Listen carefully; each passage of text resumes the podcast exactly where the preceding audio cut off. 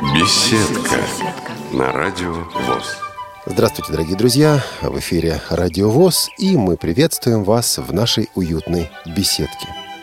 Обычно собеседник производит первое впечатление, и это первое впечатление оказывается правильным. Потом в результате беседки в процессе разговора мы как-то его дополняем, расширяем, но первое впечатление бывает очень и очень полезным.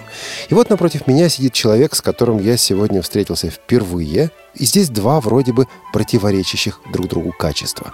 С одной стороны, спокойствие, выдержка, уверенность, ну какая-то даже умиротворенность. С другой стороны, Твердость, настойчивость, готовность решать возникающие задачи. Это журналист, это общественный деятель, это писатель, это поэтесса. Сегодня с нами Лариса Саевич из города Донецка. Лариса, добрый день. Здравствуйте. И добро пожаловать в нашу уютную беседку. Очень рада. Слушайте, вы человек настойчивый, спокойный, бурный, умиротворенный. Какой? А, наверное, все вместе. А как?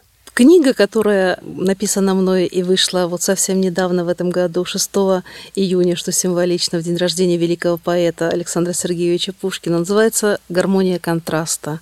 И вот, наверное, э, в этой гармонии контраста и заключается и смысл нашей жизни, и суть наших характеров, и э, все действия, которые мы в связи с этим совершаем гармония контраста – это ведь э, вещь чрезвычайно сложная. Те из нас, кто постарше, конечно, помнят такое выражение «единство и борьба противоположностей». Это про вас? Вполне возможно. Я думаю, что это в каждом человеке присутствует. Именно поэтому минус на минус дает плюс. Ну вот давайте с этим постепенно понемногу разбираться. Вы ведь э, потеряли зрение относительно недавно, не так ли? Дело в том, что проблемы со зрением у меня были с детства, то есть миопия, какие-то небольшие функциональные нарушения, которые коррегировались э, очками, потом линзами. Вот. Но такие вот радикальные изменения, которые привели к инвалидности, а, произошли не так давно. Это было резко или все-таки постепенно, вот эти радикальные изменения? А, в принципе, 7 лет назад, э, после трагического ДТП, резкие произошли изменения, которые, в общем-то, привели к серьезным последствиям. И вы ведь уже были творческим человеком. Я думаю, что вы уже и стихи писали к тому времени, и прозу тоже, не так ли? А, вы знаете, журналистикой я занималась всегда, а вот как раз творчество, стихи и именно вот э, такого рода деятельность. Как раз, как это ни странно, подтолкнула именно вот это э, трагическое событие, которое на несколько месяцев, в принципе, приковало меня к постели, то есть помимо того, что были нарушены какие-то э, функции зрительного центра, кроме этого было сотрясение мозга, были переломы, и в течение этих двух-трех месяцев будучи человеком деятельным, как вы заметили в начале нашей передачи, я просто не могла себе позволить лежать и ничего не делать. Вот. Именно тогда а, появились первые, наверное, стихотворения а, такого философского, а, а не, не шуточно какого-то более такого характера, которые всегда, в общем-то, писались, но никогда э, не было времени на то, чтобы задуматься над чем-то всерьез и оформить это. И вот с этого, наверное, как раз вот творческая жизнь, именно как поэта, писателя, журналиста, в общем-то, началась. Получается тоже парадокс. Потеряв зрение, вы приобрели творчество. Можно так сказать, или я преувеличиваю? Я соглашусь с вами полностью по той простой причине, что до этого времени я а, была очень высоко и достаточно серьезно реализована в бизнес-сфере. А, то есть занимала серьезные позиции в международных компаниях, а, очень много путешествовала, очень много занималась разными серьезными вопросами, которые занимали жизнь практически на 100%. И не оставалось времени на это творчество. Лариса, но ведь потеря зрения – это облом. Вы сказали, что работали в серьезных компаниях, занимались серьезными вопросами, и потом все это ушло. Я знаю людей, которые, проходя вот этот путь, путь, который вы описываете, говорят о том, что все, жизнь кончилась, какая уж там реализация. Теперь бы хоть как-то прорваться, теперь хоть как-то, хоть что-то бы вот получилось. Вы поставили вопрос иначе. Вы сказали, я хотела самореализовываться. Вот почему? У кого-то получается стенание и постоянное некончающееся горе, а у кого-то другие способы самореализации. Я, наверное, скажу первым э, кусочком цитаткой из своего стихотворения. Называется «Гимн оптимизму». «Мы в этот мир пришли не зря. Пусть много в нем проблем, забот. Любите жизнь, и верю я, всем оптимистам повезет. Я думаю, дело в, том, в нашем отношении к жизни, э, в возможности и желании жить и верить в лучшее. Не-не-не, ну оптимизм это внутреннее качество, а человек говорит, а я вот не родился оптимистом, я не такой, я по-другому устроен. Ну, что ж ему делать? А тогда другое четверостишее. Поверь в себя, стремись вперед, не дай беде сломить тебя. К победе духа поведет других примером жизнь твоя собственно говоря, другая именно... Другая мотивация. Это другая мотивация, которая предполагает внутреннюю перемену. Поверь в себя, да? То есть вот вы переходите из состояния неверия Не дай надежды. беде сломить тебя. Противостоять тому, что Господь нам дает испытания по мере наших сил. Почему вы так уверены? Порой кажется, что вот э, Бог почему-то мои силы не рассчитал и дал мне явно больше, чем я могу вынести. Мне тоже иногда так кажется и плачу, и переживаю, и страдаю, и руки опускаются. Но после этого наступает следующий день, и после ночи всегда обязательно придет солнце. Знаете, есть китайская пословица, что самая темная ночь перед рассветом. Вот нужно только верить, что этот рассвет обязательно наступит. Мы наверное. ведь с вами беседуем в то время, когда и в вашем регионе сейчас тоже я не знаю, темная ночь или не темная, но в любом случае ночь. Страшная ночь. Страшная. Вот этот оптимизм, который провел вас а, через потерю зрения, он сейчас вам помогает? Вы знаете, мне казалось, что после вот а, частичной, ну, практически до 4% утраты зрения, а, что еще может Ничего страшнее, страшнее уже не будет. Да, э, и когда я, э, пройдя, есть безусловно тяжелые этапы осознания, признания того, что произошло, да, примерки, притирки, адаптации, все-таки каким-то образом вырулила из этой ситуации, мне казалось, что уже, ну, ну вот, вот это и было главное испытание моей жизни. Но то зависело от меня – а то, что происходит э, в Украине сейчас, к сожалению, никоим образом не зависит от э, каждого отдельно взятого человека.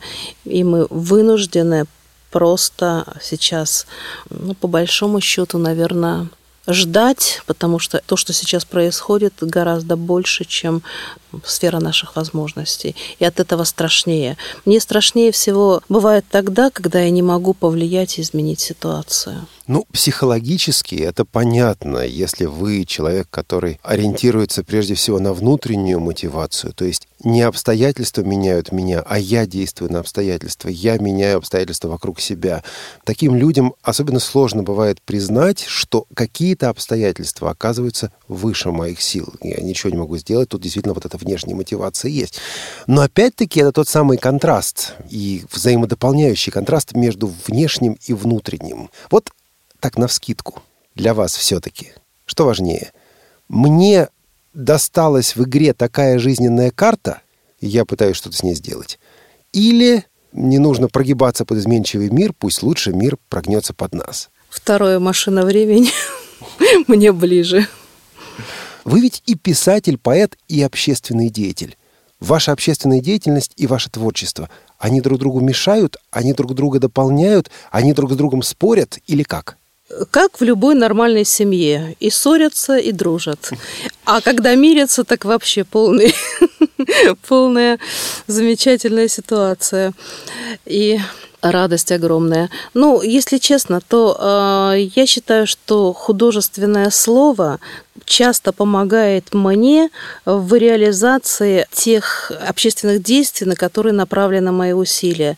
Э, очень часто ведь, работая в нашей теме, я вот часто говорю, что являюсь э, главой правления областной общественной организации Донецкой, фонд социальной поддержки инвалидов по зрению Героя Украины Виктора Смирнова, самая главная наша задача – это не столько работать с людьми с инвалидностью, э, хотя это одна сторона медали, сколько с обществом, по отношению к этим людям, которые имеют эти проблемы, а от того, как ты воздействуешь на того же чиновника, который совсем неплох сам по себе, и никто, поверьте, специально не хочет быть равнодушным и ничего, ничем не помогать там инвалидам или творить какие-то там препоны для пожилых там людей или кого-то еще. А, наверное, проблема в том, что до них не достучались, им э, недостаточно хорошо объяснили суть проблемы, их не окунули в то, а, не дали почувствовать так, что а, люди стали более внимательными к этой проблеме, что они как бы э, сделали отметочку на этой проблеме. Вот и тогда я считаю, что мое творчество, моя способность, э, в том числе и художественным словом, влиять на людей, менять их точку зрения, воздействовать на них эмоционально. А когда уже включается реальная эмоция, а не автопилот, то тогда и дело очень часто движется.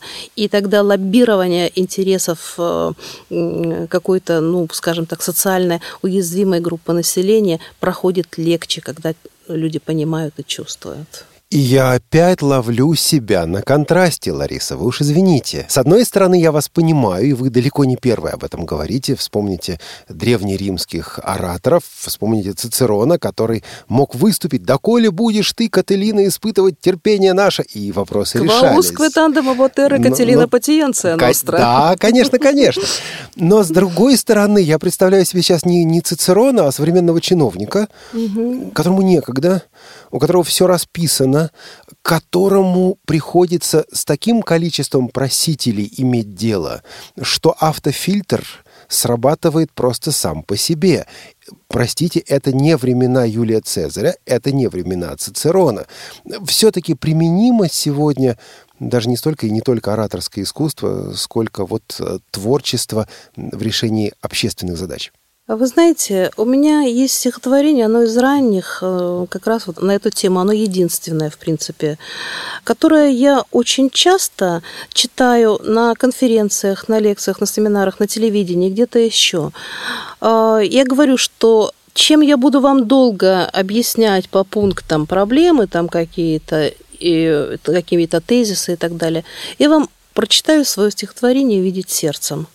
И вы знаете, после этого стихотворения, которое звучит там три минуты, или я его даю там, печатаю где-то, я вдруг понимаю, что я эту стену пробила. И дальше мы уже можем говорить э, не как бы почти приближаемся к одной вот э, точке зрения. Есть у нас три минуты. Прочитаете?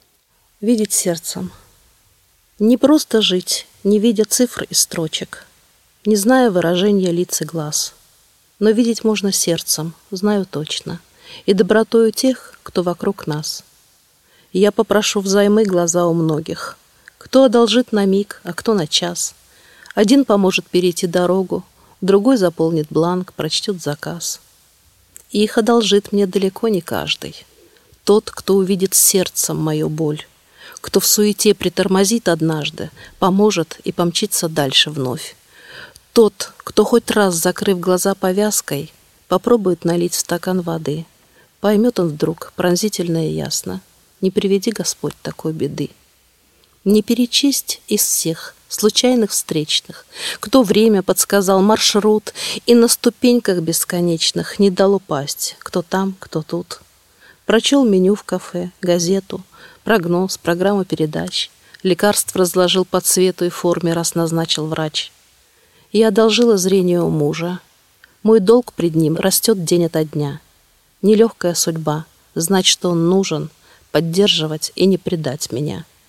Я задолжала вам, друзья, подруги, не раз подставившим свое плечо, мне щедро дав взаймы, глаза и руки, надежды с верой возожгли свечу.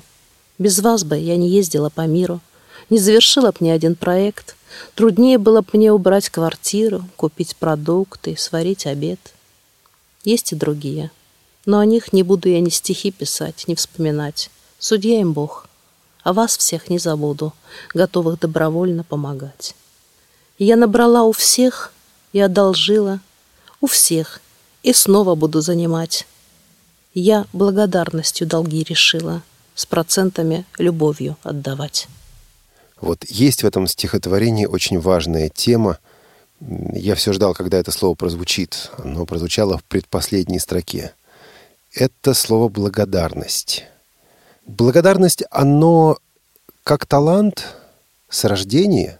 Или благодарность, оно как талант, его надо развивать? Я думаю, что это талант, который нужно развивать всегда и всю жизнь.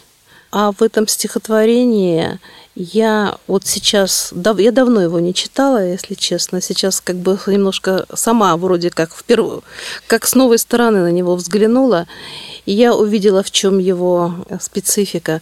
Наверное, вот в этом мостике, который перекидываю от человека, который признает свою проблему и понимает, что ну набрала взаймы и одолжила у всех, и снова буду занимать, проблема-то никуда не уйдет. Ну, так уже сложилось. Но это не просьба о подаянии, о подачке, о чем-то еще, а просьба обращения к поддержке и сотрудничеству. Ну, и, естественно, благодарность и любовь – это всегда ответ, это правильный, адекватный ответ на э, любое добро, которое происходит, когда мы его дарим или когда его дарят нам. Как-то так получилось, что сегодня мы говорим о контрастах, о контрастах в жизни, о контрастах в творчестве. Э, сейчас э, в ваших словах прозвучало еще одно очень важное ключевое слово. Вы сказали про мостик. И действительно, своими стихами, своим творчеством вы строите мостики, а не воздвигаете стены. И вот это строительство мостов, оно и есть э, способ как-то объединять, гармонизировать эти контрастирующие, вроде бы противоречащие друг другу стороны. А что, если мостостроитель один, другая сторона на строительство моста не идет? Неужели не бывало в вашем случае, что вот вы пытаетесь докричаться, а не слышат никак? А вот тут должны включиться такие качества, как упорство, настойчивость и последовательность. Когда я столкнулась впервые с проблемой с обычной, в принципе, для э, людей, э, которые слушают э, вашу радиостанцию, э, то есть проблемами человека, у которого частично или полностью отсутствует зрение, я просто не знала, куда обратиться. Я пришла в первичную организацию Украинское общество слепых и поняла, что в принципе как бы ну что-то есть, чего-то нет. И тогда, как Жанна Дарк, если не я, то кто же, да? Э, и начинаешь чего-то... Сначала в рамках этой организации, потом придумали, что нужно создать другую, свою, более сильную организацию. После этого мы создали еще и всеукраинскую организацию, э, которая называется «Сучастный погляд» или «Современный взгляд». Э, это объединение лиги организаций людей с нарушениями зрения. И, естественно, стучаться в дверь и ждать, что тебе тебе откроют э, с первой попытки, ну, это было бы, конечно, абсолютно нереально. Хотя иногда бывает, что из первой попытки. Вот раз и получилось. Но самое главное показать характер, показать, что ты не одноразовый посетитель, что организация не организация однодневка, что э, поставленный вопрос обязательно будет поднят не только в кабинете чиновника, который не хочет, с другой стороны, строить мостик, а будет проговорен еще на куче других площадок, да, и поддержан таким образом, что обязательно однажды задав вопрос, ты вернешься через положенное законодательством, допустим, время. То есть и... от, от тебя не отвязаться? От тебя не отвязаться, совершенно верно. В том числе и это тоже. А, извините, иначе, если, если приходить просителем, а еще очень важно, это это знать свои права, изучать законодательство. В частности, ту же Конвенцию о правах инвалидов. Достаточно вот как бы основной базовый э, документ изучить и идти э, на прием к тому же чиновнику не э, в согбенной позе просителя, а с гордо поднятой головой человека, который стремится жить в обществе равных возможностей и имеет на это право. Для вас лично слепота – это что? Сложный вопрос, никогда себе его не задавала. Слава богу, у меня остаточное зрение пока еще есть, но очень много друзей, которые реально не видят совсем. Ну, у вас э, остаточное зрение есть, но оно тоже небольшое, я скажу, для слушателей наших. Угу. Да, вы уже сказали, да, 4 сотых где-то, 4%? Да-да-да. Наверное, это, безусловно, а, ограничение доступа к информации для меня это в первую очередь. Но в то же время возможность э, порыться в себе и отыскать другие сосредоточиться на других возможностях организма, о которых мы забываем, когда имеем стопроцентное зрение. И развивая этот вопрос, вы сказали о том, что я прихожу не в позе просителя, а в позе человека, который и так далее. Чего вы добиваетесь? Вот на конкретных примерах работы вашей лично, вашей организации. За что вы боретесь? Вы знаете, я большая путешественница. Я это люблю всегда и не останавливаюсь и сейчас. Я очень много поездила по миру. У меня реально более 70 стран за плечами, причем многие многократно. Есть любимые, есть те, которые посетил один раз, этого достаточно. И мне всегда э, очень интересно изучать, э, наблюдать и привносить то, что я вижу лучшего, хорошего, образцы какие-то. В частности, с тех пор, как у меня появились проблемы со зрением, я обращаю особое внимание на э, тему доступности, э, универсального дизайна, разумного приспособления и так далее. Вот эти вот темы мне стали очень близки и интересны, и я стараюсь их везде фиксировать, фотографировать и приносить с собой. Почему? Потому что я считаю, что не в пенсиях и не в пособиях дело. Кроме этого, я еще за рубежом наблюдаю, знаете, модели, матрицы отношения к людям с инвалидностью полностью. Они ведь очень разные в мире. В частности, мне очень близка матрица э, или отношение великого менеджера Генри Форда. Вот если когда-нибудь будет интересно, книга его называется «Моя жизнь и мое дело». Седьмая глава, она прямо вот именно об отношении к людям с особыми потребностями, с особыми возможностями, к временно и так далее, больным и так далее. То есть вот совершенно другое с ног на голову поставленное отношение, когда людям нужно помочь создать условия для того, чтобы они могли полноценно самореализовываться и получать без всяких натяжек, без всяких фор зарплату за труд, а не пособие и не э, какую-то вот пенсию из жалости за то, что они не могут. То есть помочь им э, сделать так, чтобы они могли а не откупаться от них за то, что они не могут. Вот. Подождите, но ведь даже на Западе э, это выглядит несколько утопично. В тех же Соединенных Штатах есть Национальная Федерация слепых, которая за эти права борется, которая многое делает. Но и они признают, что Безработица среди слепых огромна, и они признают, что есть э, проблема восприятия незрячих и слабовидящих людей. Вот вы ездите по миру, руки не опускаются от того, что да, у многих есть достижения, но и проблемы одни и те же. Ну, если бы руки опустились, я, наверное, не, не присутствовала бы здесь сегодня в вашей студии, а рыдала бы где-нибудь о том, что сейчас происходит в моей стране, а не думала, как двигаться дальше. А, вы знаете, любой опыт э, положительный бесценен, а если его, э, этот опыт хоть как-то мультиплицировать, да, то есть вот то, что я сейчас рассказываю людям, то есть если это хотя бы в одном человеке э, поднимет настроение, поднимет желание продолжать жить, ну, я считаю, что не зря мы на этом свете тогда живем, и не зря мы сегодня с вами встретились. Ну, вот в частности, допустим, я была восхищена, когда я находясь в Таиланде, увидела, как работает государственная программа обучения буквально там с пяти лет, если не ошибаюсь. За детали сейчас не отвечаю, но в сути права. Э, берут э, деток с тотальных слепых от рождения или рано ослепших мальчиков, за счет государства их обучают э, приемам массажа, именно используя а, повышенную тактильность пальцев, да, повышенную чувствительность.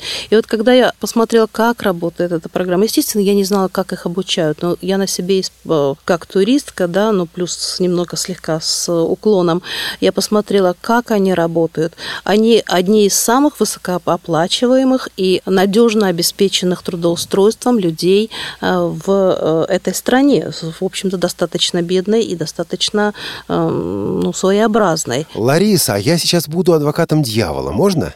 Да, пожалуйста, вот вы... господин Аль Пачино. Вот вы сказали страшную вещь с моей точки зрения, страшную вещь. Они берут пятилетних слепых мальчиков, они обучают их приемам массажа, и получается, что слепой мальчик загоняется в мысли о том, что я массажист, потому что и, бедная страна не имеет права выхода в открытый космос и даже в открытое пространство. Вас вот это не напрягло? А вы знаете, а отказаться-то он может, его же никто насильно... Э, э, ему дают возможность э, зарабатывать на кусок хлеба с маслом, или точнее миску риса, да, с бананами, обеспеченную, 100% гарантированную, потому что это уважаемая профессия. Плюс это тот случай, то один из немногих, к сожалению, случаев, когда твоя проблема, твоя слепота является не минус, минусом, а плюсом.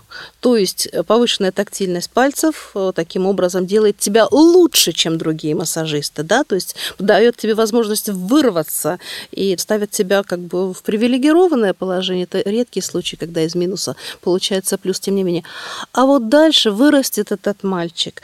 А дальше его же никто не обязал быть э, всю жизнь массажистом, но ему дали профессию в руки. А дальше он уже решит, что ему делать делать э, со своей жизнью, когда он вырастет и определится.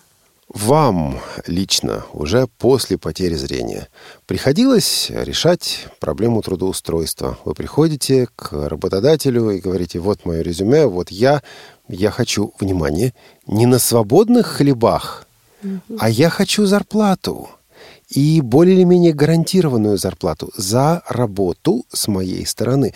Если приходилось, то как этот опыт, ну и вообще, в принципе, вот в Украине трудоустройство а, незрячих слабовидящих людей – а кто сказал, что у меня решена проблема с трудоустройством? Вы производите такое впечатление. А, вы знаете... Это ваш имидж, Лариса, это имидж. Угу, замечательно. Ну, значит, давайте теперь я поработаю адвокатом дьявола и э, немножко поразрушаю э, имидж или стереотипы. Э, дело в том, что Лариса Саевич имеет проблемы с трудоустройством точно так же, как и любой человек с нарушениями зрения. Дело в том, что э, мы создали э, свою организацию, в которой мы сами пытаемся, естественно, писать э, заявки на проекты, потом реализуя эти проекты, даем возможность зарабатывать сами, да, и, естественно, таким образом трудоустраиваем каких-то еще людей, ну, безусловно, из нашей темы. То есть э, таким образом в реализации наших проектов не только реципиенты, да, э, люди с нарушениями зрения, но и в основном тренеры, организаторы проекта, менеджеры проекта, тоже наши же люди, разработчики проекта и так далее. А сколько бы я ни говорила о возможности трудоустройства в открытом мире, а не только на предприятиях там э, ВОЗ или УТОС, сколько бы я об этом ни говорила, это действительно пока еще очень далеко от реальности. И тогда мы начали работу с центрами занятости, в частности в Донецке. Начали с мониторинга, то есть я посмотрела, что происходит с трудоустройством людей нашей категории. И задам вам вопрос, как вы думаете, э, за то время, которое мы отслеживали, сколько э, людей было трудоустроено, 5, 10, 8, нет, цифра осталась э, в виде круглого ноля. Вы имеете в виду инвалидов по, по зрению, зрению или да. конкретно первой группы? Э, нет, инвалидов по зрению без, без, раз, без, без разделения на первую, вторую, третью группы. Подождите, но со второй, с третьей, в принципе, в общем, проще. А вот, э, вы знаете, я не знаю, как в России, честно говоря, не глубоко в этой теме, а вот э, в законодательстве Украины есть очень большая проблема, она связана с работой медико-социально-экспертных комиссий, когда они пишут просто, необходимо там создание а, особых, особых условий. условий, да, вот. И когда э, нет в законодательстве в текущем э, страны э, конкретно прописанных условий по каждой теме, получается, что работодатель берет на себя ответственность по созданию этих условий, а проверяющий при условии высокой коррумпированности, получается, имеет все карты в руки, да, то есть он приходит и говорит, а где написано, какие условия этому человеку нужно создать, и все, и работодатель попал, поэтому очень аккуратно аккуратно, очень осторожно берут людей на работу, то есть практически не берут. А, ну, тогда мы пошли по такому пути. Мы разработали тренинг-программу для центров занятости. И в прошлом году провели на базе областного центра занятости Донецка для руководителей центров занятости областных городов показали, что могут э, люди с нарушениями зрения, причем высокими нарушениями зрения. Притащили туда все приборы, которые я сегодня посмотрела в вашем замечательном музее. Э, показали, как люди работают с озвученными программами, что они могут в творческом там или еще каком-то плане. Подготовили списки профессий из классификаторов, которые э, повыбирали. То есть сделали за центр занятости ту работу, которую ну, им не досуг было сделать, разобраться с нашей категорией. Да и квалификация у них не И квалификация. И плюс мы им показали ярких людей, которые... Э, то есть все тренеры были, естественно, э, инвалидами по зрению. Все э, те, кто оказывал техническое сопровождение всего этого, то есть э, создание презентации, инвалид второй группы по зрению, э, там тренер по Э, техники сопровождения, и был у нас профессиональный психолог с инвалидностью по зрению и так далее, и так далее. Вот после этого чуть-чуть начала куда-то двигаться. Э, вы знаете, дорогу осилит идущий. Вот наверное, надо начинать. Сказать, что это у нас получается, это абсолютная неправда. Но сказать, что это у нас не получится или это невозможно достичь, будет тоже неверно, потому что нужно идти, нужно пробовать. Мы говорили о вашей жизни, мы говорили о вас как об общественном деятеле, мы говорили о вас как о поэте, о прозаике, о журналисте. Лариса Саевич в свободное время. Вот когда не надо ничего пробивать, не надо ничего выбивать, а просто можно прийти и расслабиться. Чем вы занимаетесь? Как вы проводите вот это самое свободное время? Какие у вас хобби, интересы, увлечения? Очень хороший вопрос, спасибо вам за него.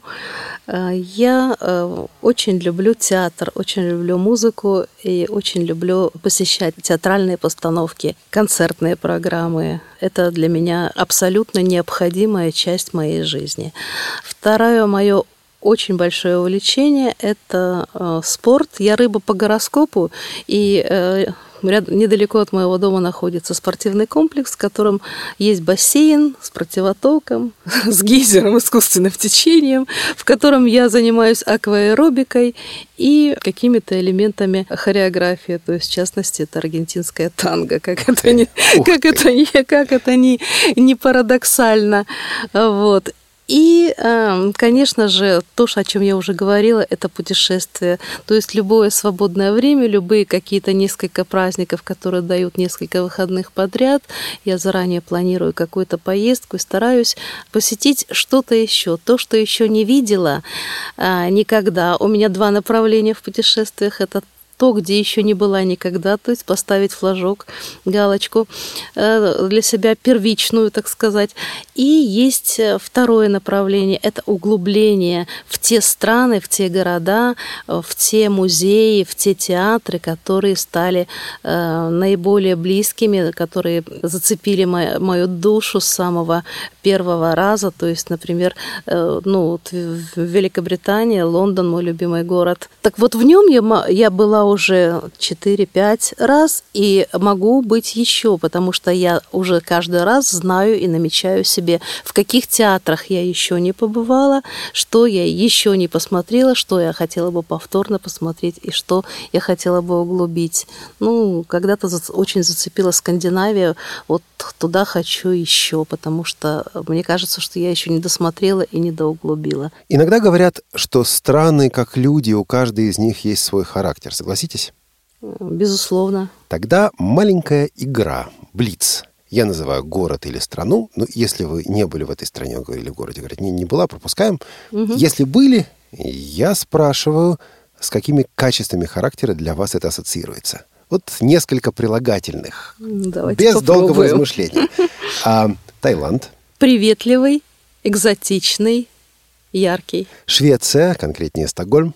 Острова, много воды, музей Васа и музей Астрид Линдгрен, который меня потряс до глубины.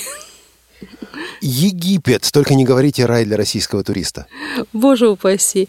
Таинственный, древний и очень уж э, псевдорусскоязычный. Неплохо, неплохо. Но это хоть не суржик, нет? Ой, На- Наташа, хорошо. Ну и, наконец, ну куда же без этого? Тем более у нас недавно была беседка. Ну, буквально за пару месяцев до вас нашим героем был Сева Новгородцев. Это ведущий русской службы BBC, Да. автор рок-программы из Лондона. Он выходил на связь и участвовал в беседке. Все-таки Великобритания и Лондон. Кстати, тут сложно, потому что Великобритания, ну, небольшая, но разная. Поэтому несколько Великобританий. Консервативная, музыкальная, аккуратная, историческая. некоторые качества можно переносить на родную почву. Другие не переносятся вообще.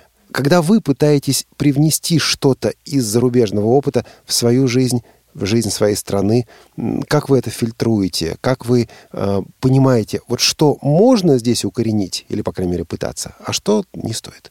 Ну, скорее всего, это больше относится к соотношению реальности, реализуемости, да, Э, вот этот, тот самый американский смарт, через который мы все пропускаем, то есть э, как минимум две части из нее это реалистик и то есть Давайте, давайте, да. давайте объясним. Smart Давай. это система оценки. М, Расскажите просто слушателям. Если сейчас быстро вспомню, э, smart, э, первая буковка S означает specific, то есть конкретный. То, что мы делаем, та цель, которую мы ставим, если собираемся э, что-то сделать, должна быть конкретной. Второе, буква M – это measurable, измеримо. То есть э, не что-то абстрактное, невероятное, а то, что мы можем измерить реально. Следующая буковка A – это achievable, достижимо. R – реалистик, реалистично. И последняя буковка T, если не ошибаюсь, time-bound, привязка ко времени. То есть э, конкретно мы можем прочитать пять книг за месяц или одну книгу за неделю. Очень часто мне говорят, ой, построить подъем, когда я рассказываю о том, что там есть подъемники, Да-да-да-да. в лондонском метро э, все лифты озвучены, э, все свет... там, там светофоры, там это. Ой, это же такие вложения, специальные подъемники, там лифты, какие-то еще технологии. Я говорю, стоп. А вопрос, когда упирается в банку краски, а краска первой и последней ступени, э, 10 сантиметров, которая уже спасет кучу жизней, и э, как у меня, вон колени, которые постоянно бьются. Э, Вот это и есть, наверное, вот это вот э, умение ликовать по то, что э, и когда говоришь, что это э, упирается в стоимость банки краски или вот этого, как это называется, э, то, что наклеивается стикера, да, э, на- стекло, напольного. да, а, или Да, напольное. Ну, да. плитка бывает, и наклейки разные, по-разному Да, делают. то есть это, это, это реально, это то, что могут все себе позволить.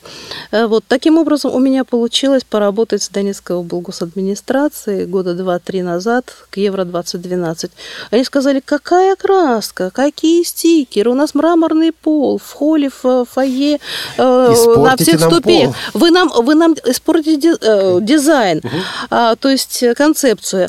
А я, я им тогда показала, что там светлый мрамор и шоколадные как бы такие вот вставки, ну, в смысле э, дополнения.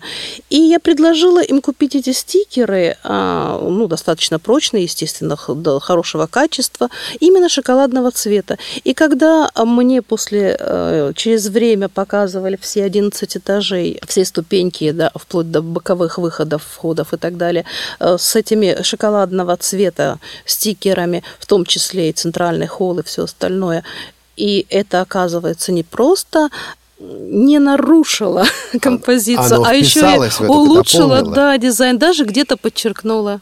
Так что, вот, наверное, вот так я вам отвечу на ваш вопрос. Ларис, мы подходим к концу нашей программы, но еще две вещи. Во-первых, я тут рискую э, с вами поссориться надолго, если не задам один вопрос. А, очень опасно, если поэт пришел с надеждой что-то прочитать, а ему вот это прочитать не позволили или не попросили. Вот чтобы снять вот это опасение, есть что-то такое, что вы хотели бы почитать из своего творчества, но сегодня вот это пока у нас не получилось, но это не займет много времени, поэтому вот хотелось бы это сделать сейчас в конце.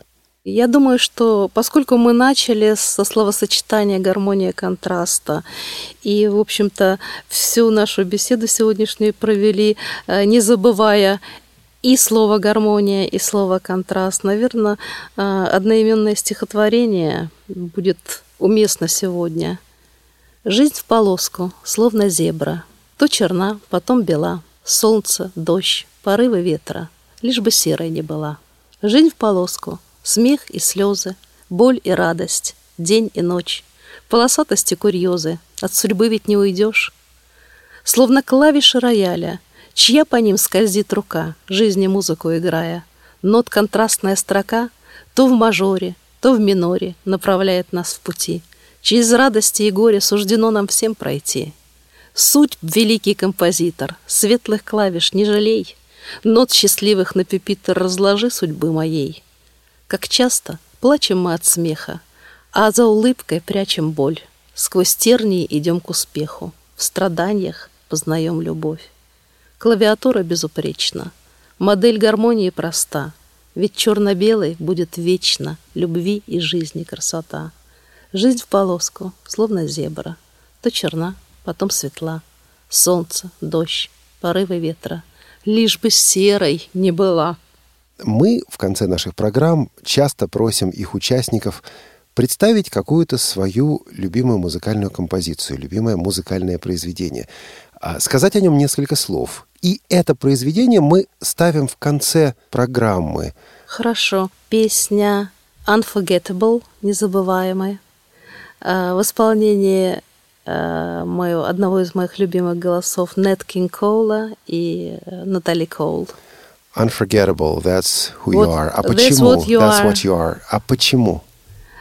Во-первых, очень люблю красивые баритоны, Нет Кинг Коул считаю, что незаслуженно забыт, хотя и не так часто звучит невероятной красоты голос, э, невероятно красивая, утонченная и в то же время простая и доступная эстетика этого певца, который э, ничем не хуже Синатра, темнокожий Синатра его часто называют, но, к сожалению, не так часто звучит. И второе, мне очень нравится лиризм этих строк. Unforgettable, that's what you are. Unforgettable, though near or far. That's, that's why, darling, it's incredible that someone so unforgettable thinks that I am unforgettable too.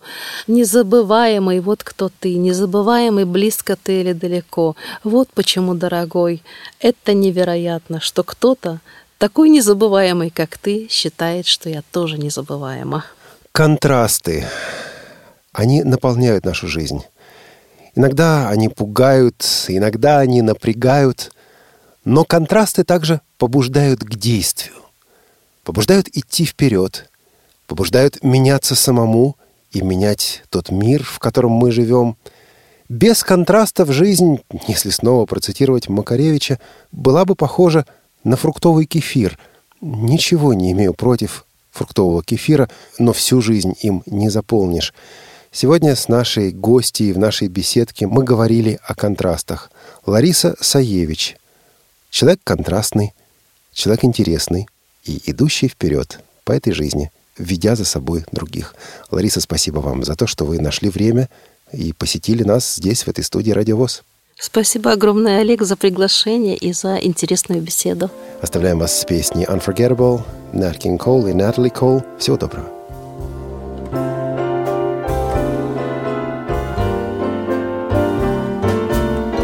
Unforgettable,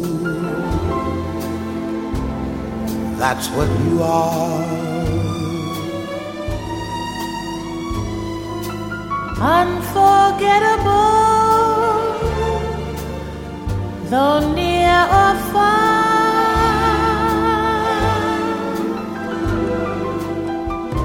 like a song of love that clings to me.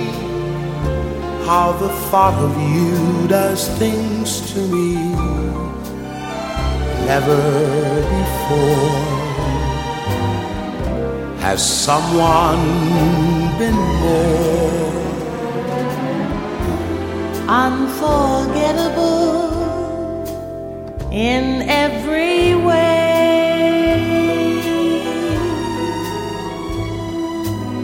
and forevermore. And forevermore, That's how you'll stay. that's how you'll stay. That's why, darling, it's incredible that someone so unforgettable Thinks that I am unforgettable too.